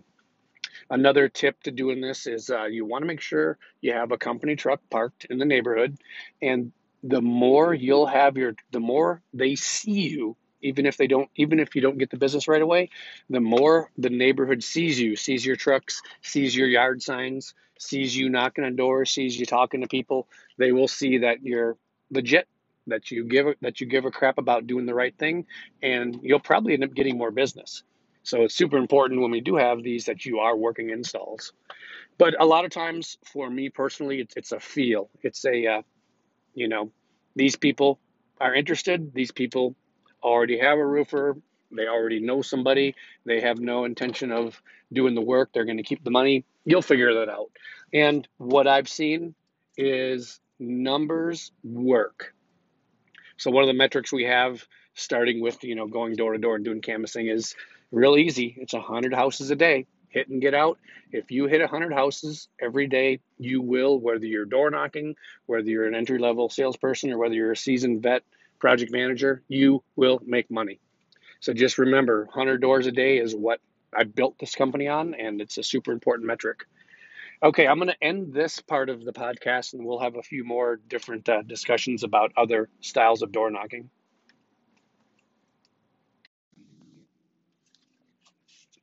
Hello, everybody. Uh, this Cardinal Cast, I'd like to continue talking about door knocking. So, um, I'm sure you've heard this analogy that uh, our companies in 2020 were two companies. So, we're a big, giant company where we do hundreds and hundreds of roofing jobs and multi-million dollars in revenue when we do have a large colossal hailstorm. That's not every year that's every five years. And then we are on every other year we're a small mom and pop shop. We're a smaller roofing company working old damage working three tabs and you know do a million two million in annual sales that's us every year and that's that's what we plan on doing every single year. We plan on being a small company, and then when the big one comes, the big one comes, we know how to gear up for it. So I said all that because one of the hard, well, one of the easier ways I found to bring business in is is knocking on doors where people have missing three tabs. So it can be tough because nobody's doing this, or if you psych yourself out and think it's difficult, it can be tough. But knocking on doors when people have three tab shingles that are missing, you're really taking opportunity to help somebody. You know, you're taking that service aspect. So a lot of times when I'm knocking on those doors, I know what I'm talking about and I, I try to get in there and say, I can help you. Listen, you know you're missing shingles. I know you're missing shingles. What if I could get you your roof replaced and it may not cost you very much at all? Maybe your deductible. Would you be interested in that? And then at least be able to explain how it works. The big piece of this is and, and I don't know how aggressively you want to talk about this when you're doing your entry level door knock, but it's important to know that a lot of three, well, most three tab shingles that are over 10 to 12 plus years old are very brittle. A lot of times they will fall in the category of non repairable shingles. So, what that means is, let's say there's two or three shingles blowing off, or there's two or three shingles that have a crease. So, you send a roofer up and they bring one or two shingles and try to take the old shingles off and install new shingles. As they take the old shingles off, they'll break off shingles because of how brittle the shingles are. So they'll break, and then you have to replace more shingles, and then more shingles break, and eventually you have to replace the entire roofing system. So in the business, you know, that's considered a non-repairable roofing system. So during the the non-giant hail years, this is our bread and butter. This is what we work on.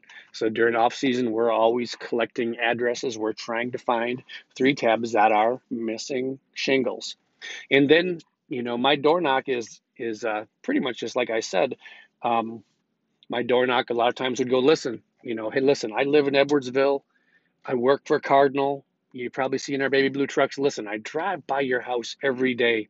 And for the last few weeks, I've been saying to myself, by God, I got to stop and talk to these people because they're missing shingles and I can probably help you get a new roof and just leave it at that. And then you'll find out if they rent, if they own, if they're interested, if they don't give a crap, and then you take it from there. So, a couple things to be conscientious of is um, there are some issues to hitting missing three tabs. So you have to really be careful and you have to really pick your customers out, or we say profile. We really don't mean profile, but here's what it means is uh, if you have somebody that is missing shingles and you go check out the property or you go talk to the people and the house is just beat to shit, it's not well maintained, maybe it's a rental house and you've got like a slumlord, you're probably not going to get paid on that. So don't mess with it. So, you know, I tell everybody, let your conscience be your guide. We love everybody and we try to help everybody, but you want to go to houses when you're knocking on doors, when you're when you're trying to generate business. You want to go to people that want our service. Number one, want to work together with with our company. They want to work in orchestra with us, but also people that are going to pay us. It's super important. Commissions aren't paid until we collect the job and close the job. So you have to be careful because sometimes if you run into a house that's missing shingles, maybe they just don't give an F about their house. And if you get the insurance money, they're not going to pay you. Or what happens, we've seen this a lot and actually some, some Metro East communities. We've seen, you know, in the last 10 years, three or four decent hailstorms come through their towns and people have filed the claim and kept the ACV money and then you go talk to them they go yeah let's claim and you go get them under contract and you file the claim and you go there and the insurance company says well we'd be happy to total this roof because it is damaged but when they claim back in 2015 they didn't do the work so we can't pay for this twice. And that is super common. So the whole point is just be careful when you are knocking on doors and you want to decide if they are going to turn into deals. And this is especially true for door knockers. You know, we want to teach all of our door knockers, all of our advanced survey team, you know, it's different than just getting an hourly salary or getting paid, you know, your commission for selling a job or, you know, the, the, the commission to the commission to uh, qualified lead and then sign contract adjuster appointment. We want these to turn into deals. That's how it that's how it helps the company the most. We knock on a door, we pay for the door knock, and then we end up turning it into an adjuster appointment and a ten thousand dollar claim. We supplement it for twelve thousand. Everybody is happy, and we're we're all busy doing that. So you want to make sure you're knocking on doors for people that want what we have to offer. Um, that's super important. So when you are knocking on doors, like here's here a lot of times what I'd say is like I like I was saying is, you know, listen, I drive by your house every day. I've been meaning to stop and talk to you. You know you're missing shingles. You should let me help you. That's my line. I'll say you should let me help you, and then just leave it at that. So missing shingles, snipering missing three tabs, uh, non-repairable. They're very very there's a lot of them, and they all have a very high closing percentage in terms of the adjuster is going to buy this roof. So snipering is kind of a way of how we do things, and uh, I'd tell everybody get really good at you know no matter what. Always have business cards with you. When you're out and about with your family your friends or you happen to be out whether you're in a company truck or not you see a house missing shingles go talk to them or at minimum jot the address down. And then go hit it, and then you knock that house, that missing shingle house, you want to knock it and knock it and re-knock it until you get a yes or no. Okay, that is it for this one.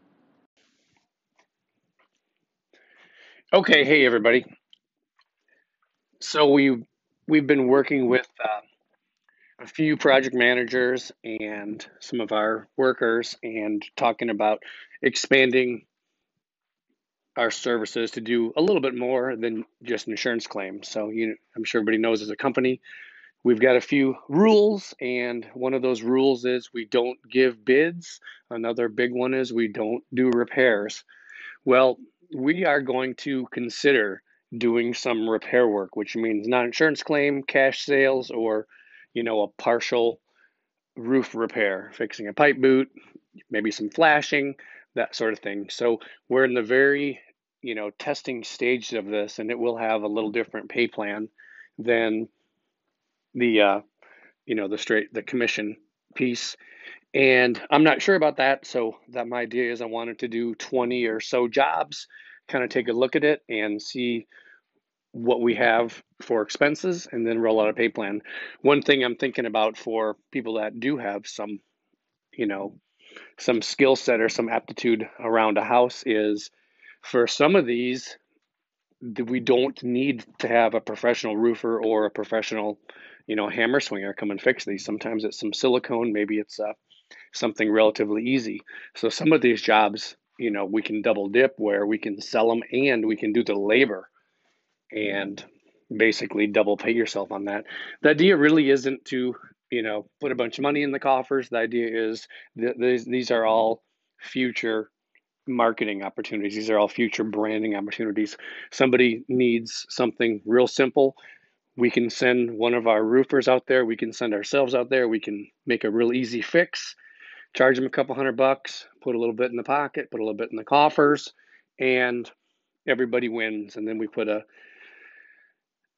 you know, a magnet or give them a marketing folder or leave them a business card and say, we'll put you on our call next storm list. And you know what? You don't need a full claim right now. This should get you by. And then uh, when the big one comes, or if you happen to be missing shingles or a tree falls on your house or something, let me know and we'll take very good care of you. So that is kind of the idea of what we're doing with this. So I don't have anything real formal. Anybody, uh, you know, it's uh, it's the beginning of March in 2020. This is uh, we've just been testing this probably since you know Thanksgiving. So um, something to think about with this. You know, I want to brand this through the Ironman Guttering uh, division of the company, and I also think with this we could be doing things like, you know, decks and awnings and carports, and we can be doing more than insurance claims. So we are working to get more information to all of our sales team, and we'll probably have something rolled out here pretty soon. But um, just in case anybody's wondering, I think the smartest thing to do would be to hit me up, and uh, I'll be happy to go through any kind of repair work, and then we can get a plan for the best way to attack it and sell it, collect it, get the roofer out, call it a day.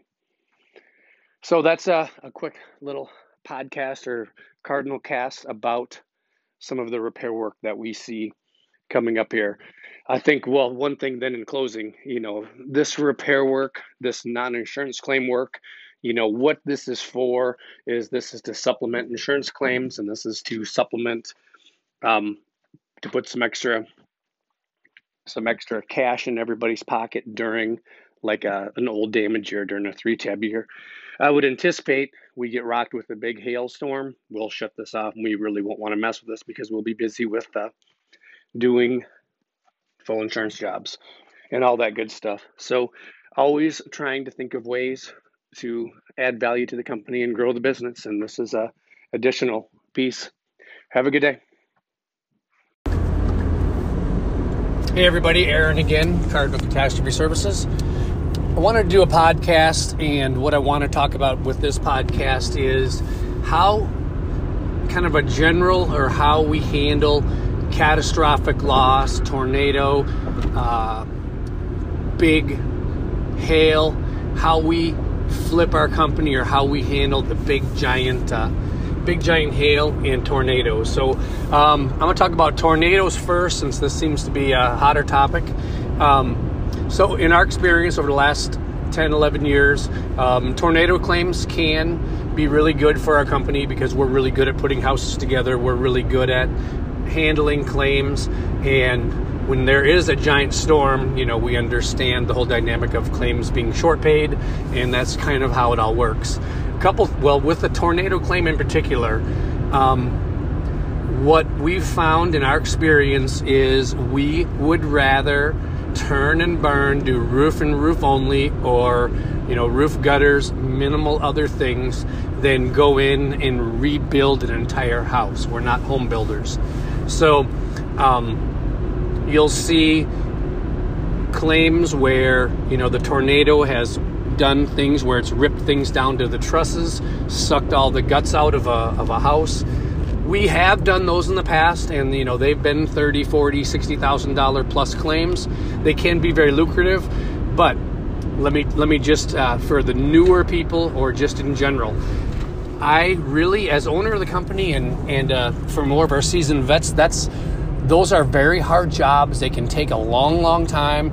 They can have multiple engineers and architects, and they can really drag out and take forever to get paid on. And I know that. Uh, you know, we like we like our first checks and we like our back end commissions. They can make you a lot of money, so just keep that in mind that they take a lot longer. They can be super hard, and in some of our locations, we may have to uh, beef up our insurance and make sure that we can actually do some of the rebuilding what I've found from my experience in our first couple of years of doing this business was, in fact, in 2009, O'Fallon, Illinois had a tornado and it came through.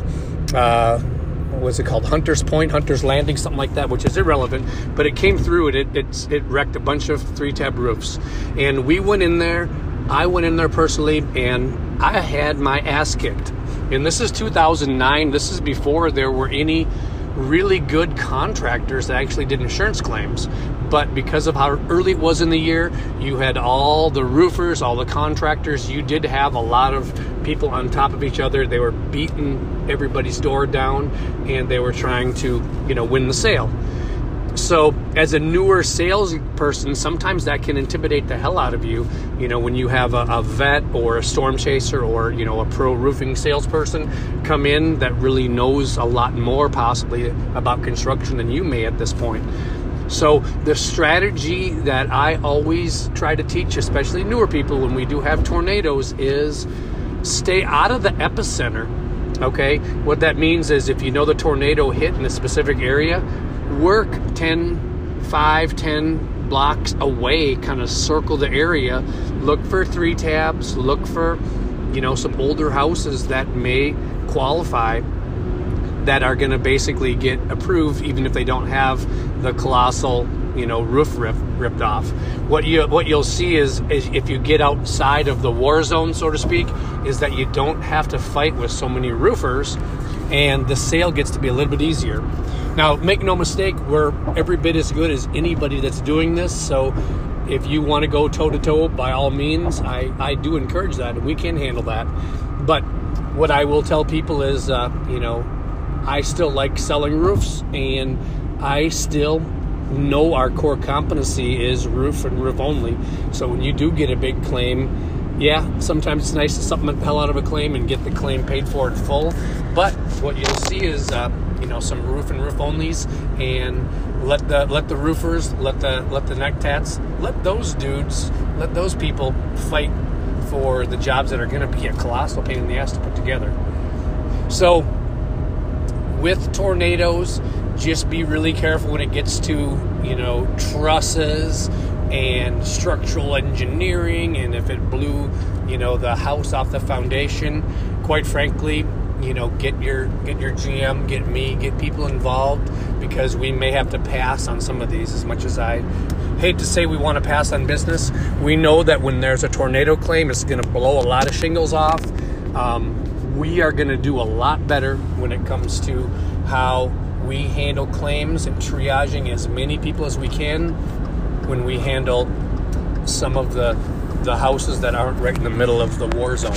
And just keep in mind, you know, if you do take on, you as a project manager, if you take on a really difficult claim, and there are thousands of people that only need a roof and gutters, you're going to spend so much time with this complex claim when there's a lot of people that need your help. So if you take the service approach or think about it from a service point of view, you're helping more people rather than focusing your time on one big giant, you know, $75,000 claim that's going to take an awful lot of work. So that's that's it for this particular Cardinal cast about tornado claims, and we'll just keep on keep on plowing through. And as things comes up comes up, we may add more to this. Bye. Hey everyone, Aaron again, Cardinal Cat. Say I may have this may already be recorded in some of the previous Cardinal casts, but I wanted to say this one again because this is super important, and this is um, a training piece I want to talk about when the big storm hits. So a, a, lot of things change, whether it's Cardinal or Nashville or any of the companies, when the big storm hits. And the infrastructure, the growth, a lot of things happen pretty quickly. We've done a bunch of storms, so we know how to grow the company pretty quick to make sure we have the resources together. But what I do want to talk about is the mentality you should have, and it's okay if you know how to teach this or how to talk to customers about this, about how giant storms are handled. So, when there is a big tornado or a giant hailstorm, it is considered you know, a, a, large catastrophic event by all the big insurance companies, here's what happens. And this is important to know this. So, what happens is the insurance companies will flood the area with adjusters. So, you'll have, you know, local adjusters, staffers, you'll have third party adjusters, you'll have independent third party adjusters, you'll have all sorts of adjusters. And they are sent to triage all the claims in a very timely manner. So a lot of these adjusters are going to be writing, you know, 10, 15 claims a day. I mean, they are turn and burn. here's the deal with these claims, and this is almost across the board, especially with cat adjusters. Every claim is going to be written super quickly. They're going to pretty much pay for roof and some of the obvious stuff, but this is really important to know this. Every claim is underpaid on purpose. So you'll see when you have a large storm like this, when you have large hail or tornado, large hail specifically, you'll see the adjusters will purposely fat finger line items when they're writing their Xactimates or setting their scopes of damage. So, like for example, if it's supposed to be 360 linear feet of drip edge, they'll put six. They do that on purpose all the time. If it's supposed to be 34 squares, they'll write it for 32.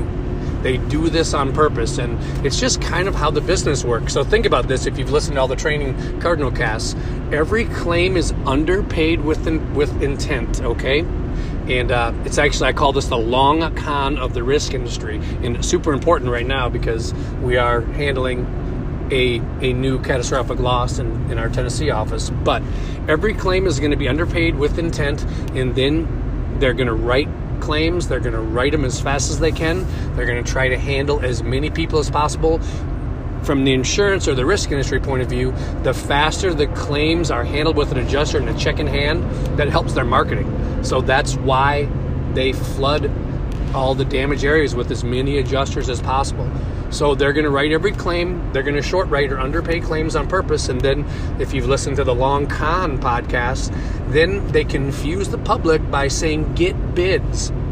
So if a homeowner who just had you know a tornado come through, giant hail, just had their roof ripped off, they're in panic mode. Their house, their castle is ruined. Then you have all the storm chasers, all the junkies, all the gypsies from all over the country are trying to high pressure sales all these poor people and then they're confused, they're they're fearful, they're in panic, and then that works in the insurance company's benefit because then what's going to happen is, you know, a lot of the people are going to get bids for the work. If the insurance company comes out and says, "Here's 12 grand, that's all you get," they're going to collect bids and they're going to get the work done for 12 grand. And just remember that many claims, if it's 12 grand, it's going to be a heck of a lot more than that if it's done right. So the insurance companies ultimately do win when there is a catastrophic loss. Now they're going to pay out a lot, but every claim is going to be 40%, 30%, 20% underpaid on purpose. So just remember that. If you can teach your homeowners when you're selling this, you know, if your intent here is to get this done fast and you're going to hire any Jack and Coke roofing company, any storm chaser, if you're trying to make money in your claim, then we're the wrong girl for you, okay? Now, if you want this done right, if you want to work together, if you want to work in orchestra with our company, with, with me, your project manager, we are going to get your house put together in a timely manner, but also we're going to get it indemnified whole, which means they're going to pay for exactly what they are required to pay for and get the value of your home brought back to what it's supposed to be. So just remember that every claim is going to be underpaid. Um, when there is a giant catastrophic loss, like this with a tornado or with hail, seriously, it's mo- way more important to have the contract signed. And really, it doesn't matter if you go on the adjuster appointment. I mean, if you're new and you're trying to develop your experience and your relationship, but these adjusters are writing their claims, they're writing their exact so quick, they're giving ACV checks so fast that whether you're there or not really doesn't matter because they're going to lowball the thing anyway. So I would encourage everybody focus when there is a catastrophic loss, focus on signing contracts, signing contracts, maybe up your aggressiveness a little bit more where you need to get contracts signed, you need to get yards put in, you need to mark your territory. And then don't leave your neighborhoods for more than a day, maybe two. We've seen people that work for the company that have went and got contracts signed left for a week, came back, all their signs are gone. They signed with somebody else and they got screwed out of their commission. So just be there, be there, be there, understand the dynamic of the whole operation. You know, you've got millions of dollars that they're going to pay out. So, you know, the insurance companies are saying, you know, if we short pay every claim rather than 25 million, maybe it's 24.5 million by just lowballing every claim. Maybe it's 20 million. Who knows? But that's how it goes. Um, we'll have more coming. Have a good one. Hey, everybody, it's Aaron. I wanted to do just a brief intro to the company. So, this is for people that are brand new, whether you're door knocking, whether you haven't heard from us. The first thing is, I implore everybody look at the website, whether it's cardinalcat.com, nashville-cat.com. Look at the websites. The websites are kind of a cheat sheet that tell you who we are, what we are. Um, for the Cardinal website in particular, that's that's the first and that's the first website and uh, in the Metro East and Metro East of St. Louis that really showed all of the Metro East of St. Louis how to do insurance claims since we were the first company doing this. But we think they're really done, really well done. Um, they're very informative. Um, but here's how the company started in 2010. Um, my wife and I had just moved here from Colorado. I had worked for a local contractor out of the O'Fallon area that was broke, going bankrupt, and really doing an awful job. So, previous, I had worked for one of the largest roofing contractors in Denver, Colorado. And I had learned the business. I had learned how insurance claim work, claims work working in Denver, Colorado. Denver, Colorado is uh, uh, right at the Continental Divide. You have uh, a place that's uh, called Hail Alley in Denver, which is the second most prone place to hail in the face of the earth.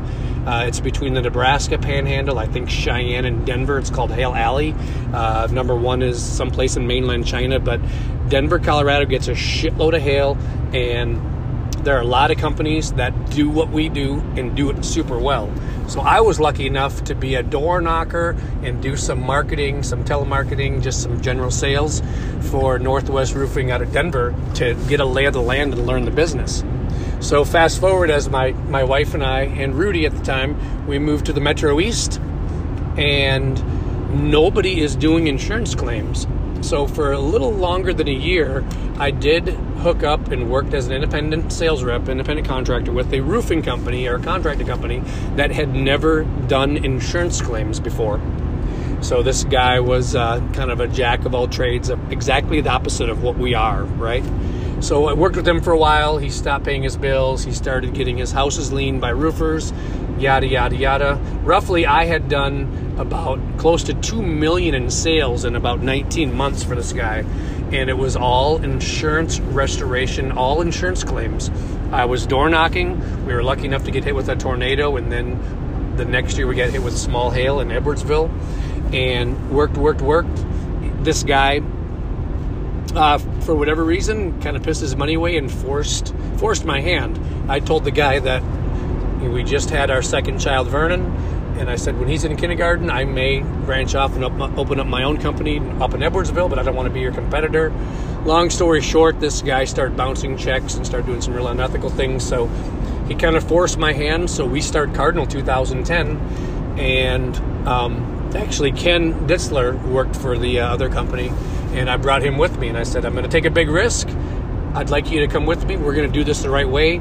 I showed him the company, Baby Blue, the whole shooting match, and he's like, Yes, yes, yes, yes, I'm coming with you. So that's how it all started. We started knocking on doors and we started the Edwardsville area 2010, 2011. We had some smaller hailstorms. We did about 800,000 and maybe a million and a half those first couple of years of business. Um, had some turnover, unfortunately, made a lot of mistakes, learned how the business worked, and then in 2012 we got hit with a pretty decent sized hailstorm in O'Fallon and Collinsville. We did over four million in sales, and that really kind of put us on the map. And here we are. So we started the company in 2010, and we can really say that we are the first and only company in the Metro East, it might be all of Metro St. Louis, but for sure the Metro East, where all we do are insurance claims. So our core competency, our main focus, everything we do from the name of our company to how we go to market, how we talk to customers, some of our rules and regulations in terms of repairs and not giving out pricing are because we only do insurance claims. So we're the first and only one to do this.